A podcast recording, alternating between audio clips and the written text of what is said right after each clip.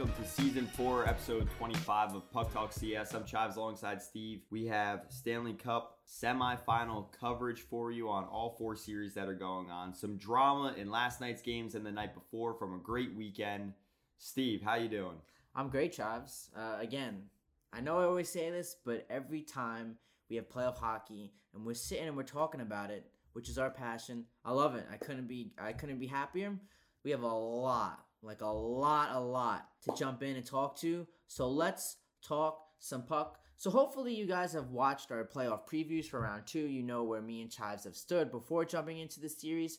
So let's jump off first and start with the St. Louis Blues and the Colorado Avalanche. And in game three, the St. Louis Blues on home ice took a 5 2 loss to the Colorado Avalanche.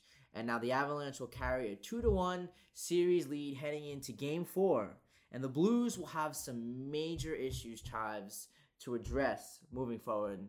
Your opening thoughts here. Jordan Binnington going down, I think that really seals the fate of the Blues. Now, I know we have uh, some different thoughts and opinions on where this could go, but we saw Nazem Kadri.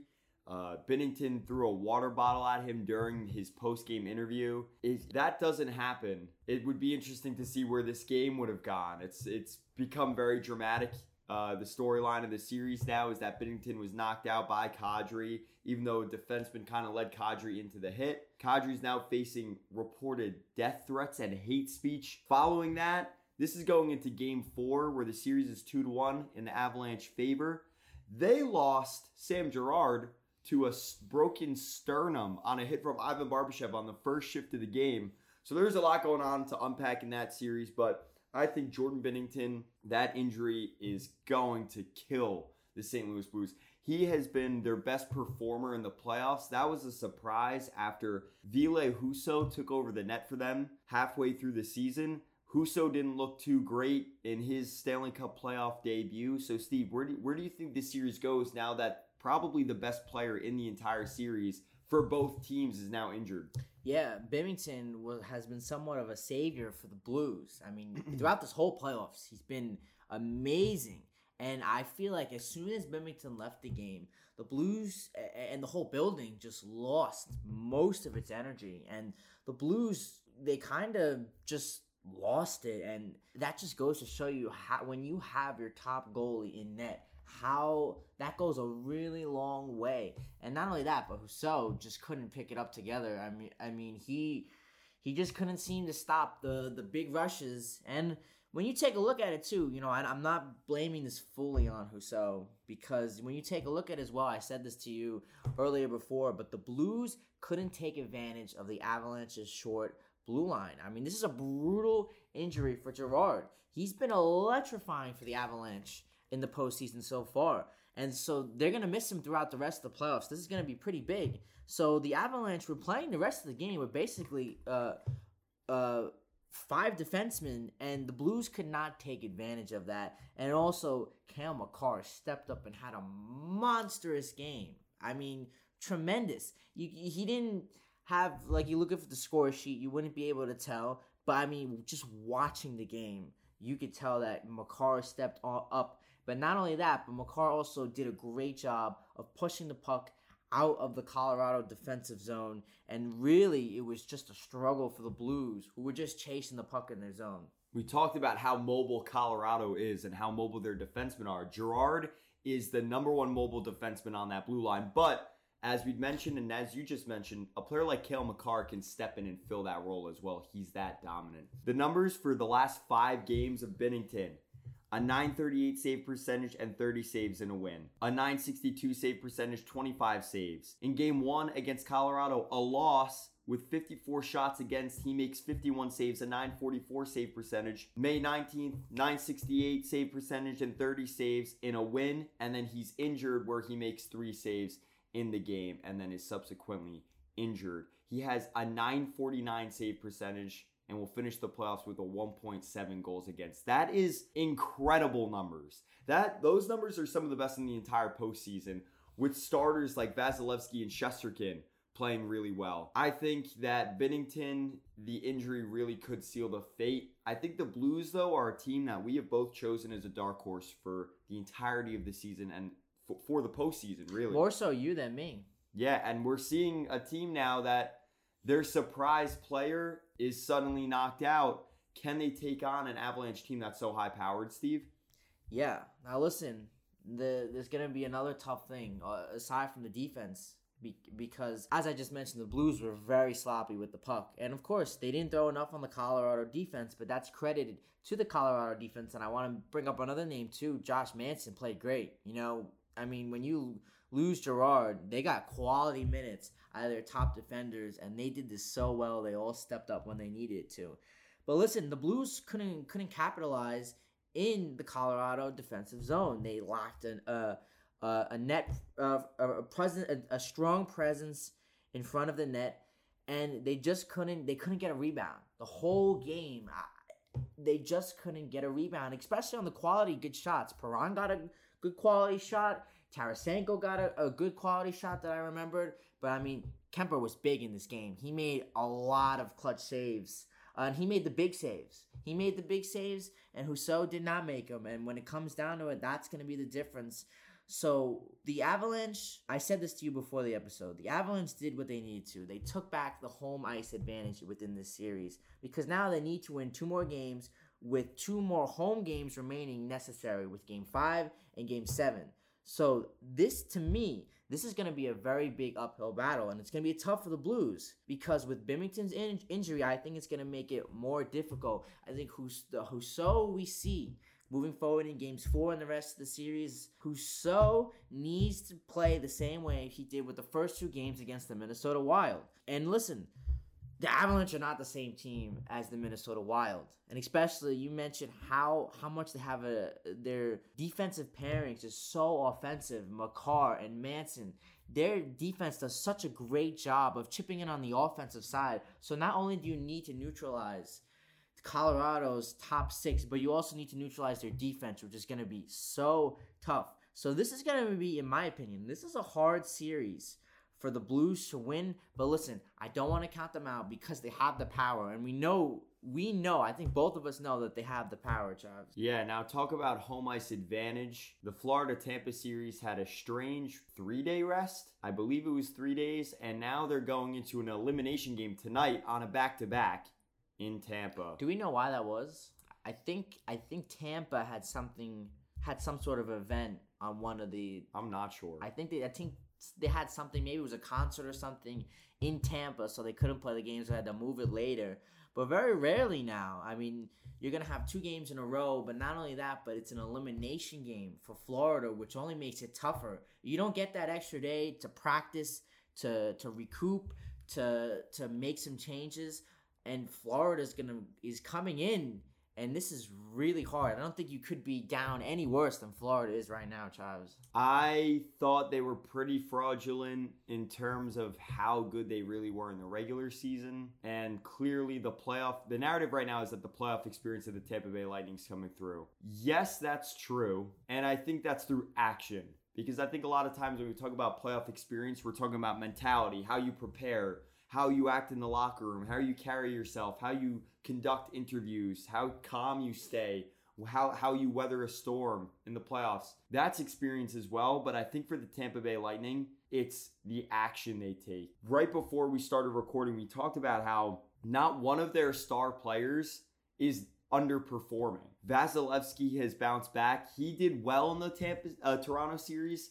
He's doing amazing in this Florida series. Their defense is locking down. So I think in terms of playoff experience, that's coming through with shot blocking, clamping down, neutralizing neutral zone entries for star players. You know, Florida is has the talent. They just don't seem to have that unity. Tampa's star players like Kucherov, Stamkos, who they didn't have two years ago on their first cup win, he's going crazy. Victor Hedman's having a great playoff. All their stars are coming through. I, I think this is over tonight. Yeah, wow, that's a tough take. Listen, I would like to say Florida would make it interesting, but I just think that playing a game four right after a game five, after you can't manage to win a game, you can't even manage to score a goal. I think it's tough, especially in, in Tampa's building. And Tampa looks good in this series. They made a quick turnaround um, from the shaky series with the Leafs. And listen, in order to get back in the series, the Panthers need to do one thing, and they they need to score goals. They need to score more. Listen, this is a team that that led the NHL with a franchise record in goals this season, and Florida has a lot of guys that are 20 plus goal scorers, and they only have three goals in this series, Chives. This is very disappointing, and just watching this game, Huberdeau, Giroux, all their top dogs. Even Ekblad's been a little shaky. Like they're just not generating quality opportunities, and it also hurts when you have a guy like Vasilevskiy in net. And boy, Chives, he has been outstanding. After winning Game Seven against the Leafs in Round One, he has just given up one goal in four starts. How about that? Vasilevskiy's been dominant in net. So moving forward, uh, it's it's very it's very important that Florida has to get they have to uh, apply more pressure. I feel like as soon as they they also trying to do too much, and as soon as they they get guys in front of the net, um, I, I saw that they were trying to get Marchment out in front of the net, uh, which is co- which was causing a couple good opportunities. But Vasilevskiy just made the big saves when he needed to. Yeah, I think Vasilevskiy has definitely been a difference. Not that Florida's played that well, but he stepped up. And as we mentioned, I thought he looked a little more human in that Toronto series, but it looks like he's really back to that dominant form. And that's not even just a danger for Florida tonight and if the series is extended but for the for how however far they go in this postseason, I think it's dangerous. Yeah, it, it is dangerous. and I know a lot of people don't want to see a three-peat, but listen, Tampa Tampa looks good right now. I wouldn't say they're a lock lock um, for the Eastern Conference Final, but Florida's in a hole, Chives. It'll be Yeah, interesting down to see. three nothing's a tough comeback. Listen, you just got to take it one game at a time. And also, my last point on this is I talked about this uh, in the previews for Game Seven before, but Tampa's defense has really helped. And helps Vasilevskiy when you receive a lot of help from your players in front of you, and Ryan McDonagh and Victor Hedman, especially with blocking shots and just being physical in front of the net, definitely helping Vasilevskiy out. Yeah, hundred percent. We saw that McDonough block last game in Game Three. Those are the difference makers in a game sometimes, especially on Florida's top talent. We have Game Four tonight for that series. We had Game Three for the Rangers and Hurricanes last night at Madison Square Garden. Both teams are great at home. Both teams struggle on the road. The home team won again last night. The New York Rangers won. Not a lot of goal scoring in this series, though. And I think that's what the difference is going to be. We talked about the style of play and the structure of play in our preview. But, Steve, where does this series go heading into game four tomorrow night? Well, if you def- if any of you watched our player preview, we called it. We knew this was going to be a very tight series, and it's definitely been. It's been on the low scoring um, in terms of the scoring in all three games. But it's funny. It's low scoring, but the Rangers and Hurricanes, it's not like they're not doing anything because they've been generating a lot of chances, especially Carolina putting up 40 plus shots on Shesterkin in game three. So I think when you take a look at it in, in, in the let's break it down.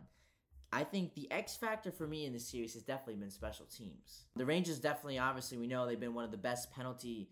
Uh, they have one of the best power plays in the league this season.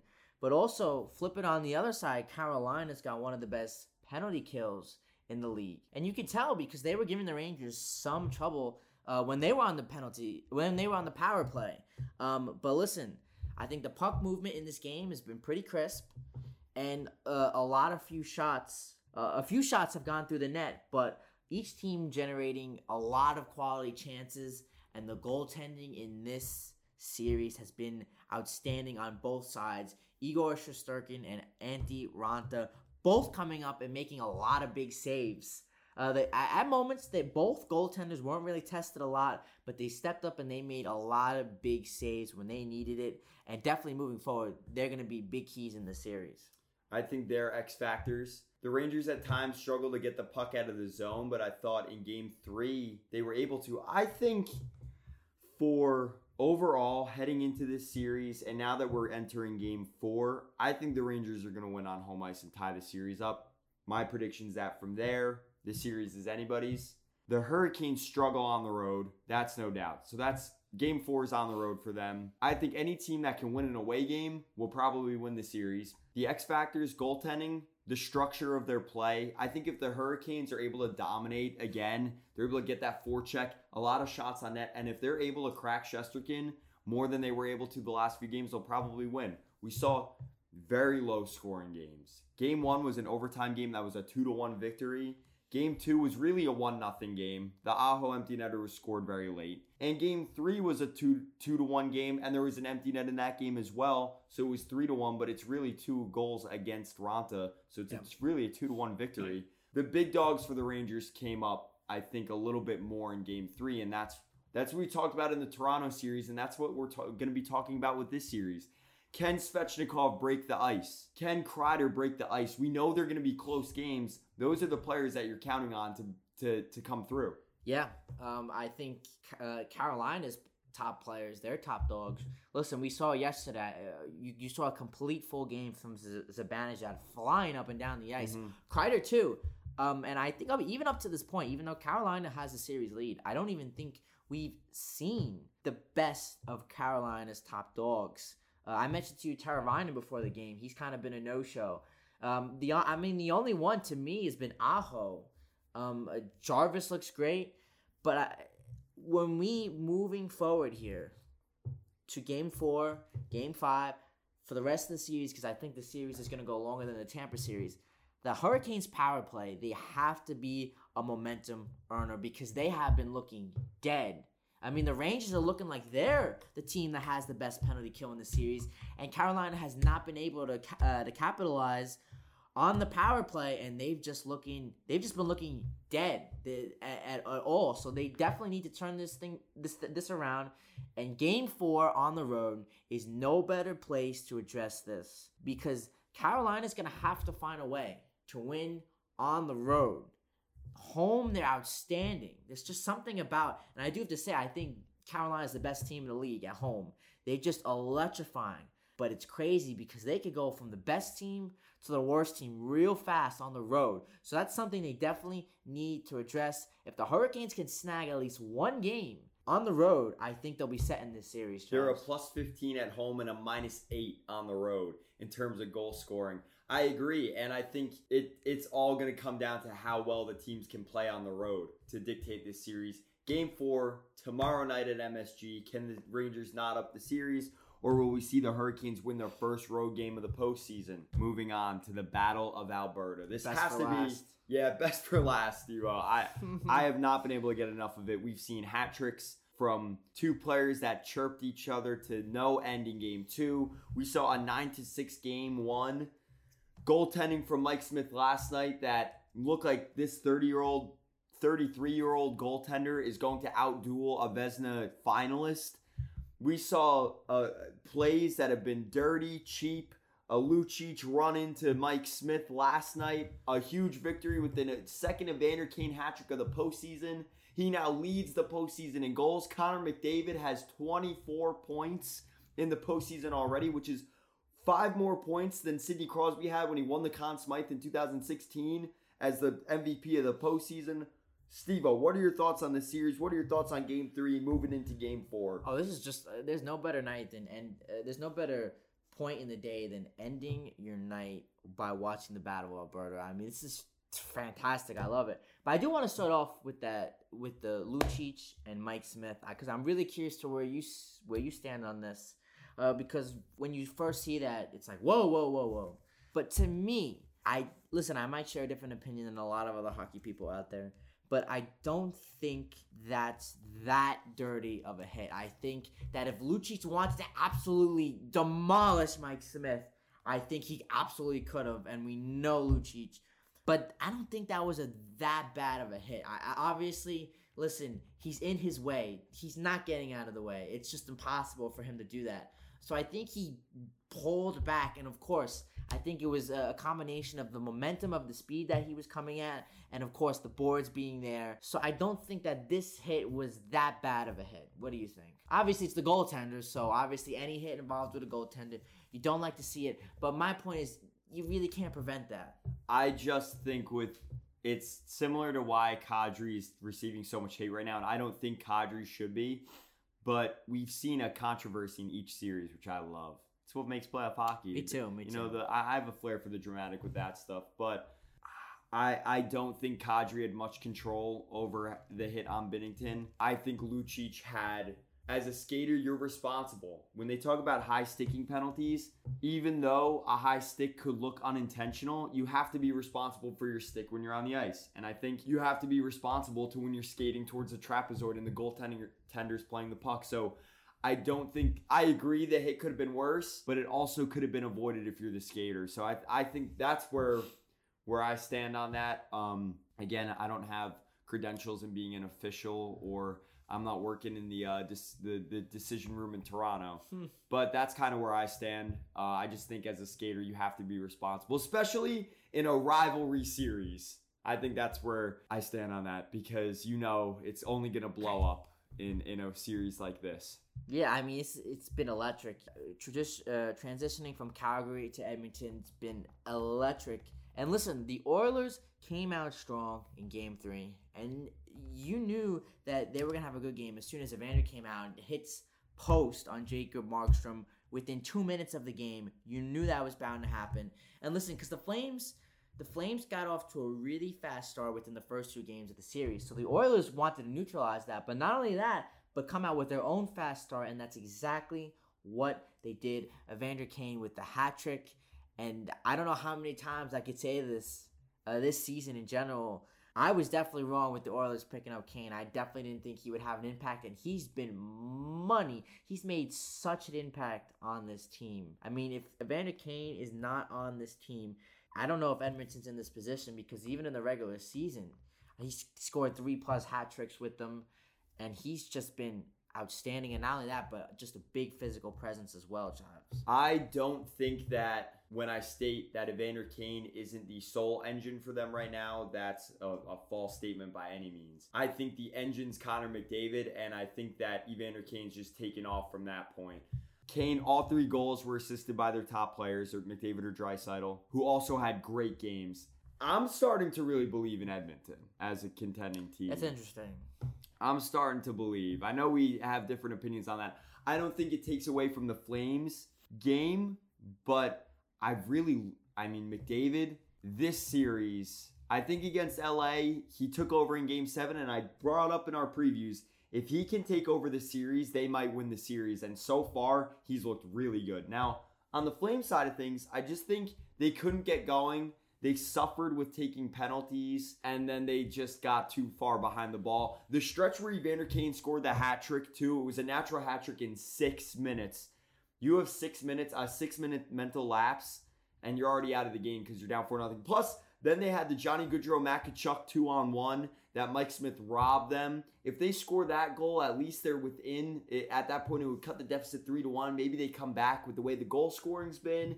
This series is wide open to me, but I do think Edmonton's really stepped up, and I actually think they look about even with Calgary. They played great at home too. What's your thoughts on how the Flames can respond in Game Four? Yeah, um, well, I think moving forward for the Flames, definitely they need to get off to a fast start. I, it's it's the trend here in this whole throughout this whole series that the team that gets off to a fast start is obviously going to have the advantage, and it's proven to be that it is when the team that scores first has in, in this game instead of going up by one, that one goal feels like two or three goals, especially in this series. Um, and I'm still waiting, you know, for the Flames to after they come out and have a great game to, to carry that momentum because and we've seen this in the Dallas series as well. They after coming off of a great game, their offense just I don't know what it is, but they just fall asleep. They just fall asleep. And I'm not saying that the Oilers can't do it. They obviously can win, but especially in, in the series against the Kings. Mike Smith and especially the Oilers too are so inconsistent. I can say that I like what I'm seeing from McDavid and Draisaitl, and the offense is doing much better, especially the defense as well. But Mike Smith and the defense too is just so inconsistent. Especially Calgary is so explosive. We've seen game one; they could be so electrifying. So moving forward, the Flames, to answer your question, they need to get off to a fast start, and especially in game four because Edmonton's just going to feed off being on home ice and their top players. You talk about we talk about the Rangers and Zibanejad and, and the Hurricanes and Teravainen and Aho and their top players. Top players need to show up, and the Oilers are getting a more than better performance in McDavid and Draisaitl and everyone else right now. So for me, the Oilers need to lock in on their defense and just just keep controlling the puck because anytime McDavid has the puck, they're gonna run the tables and take over the game.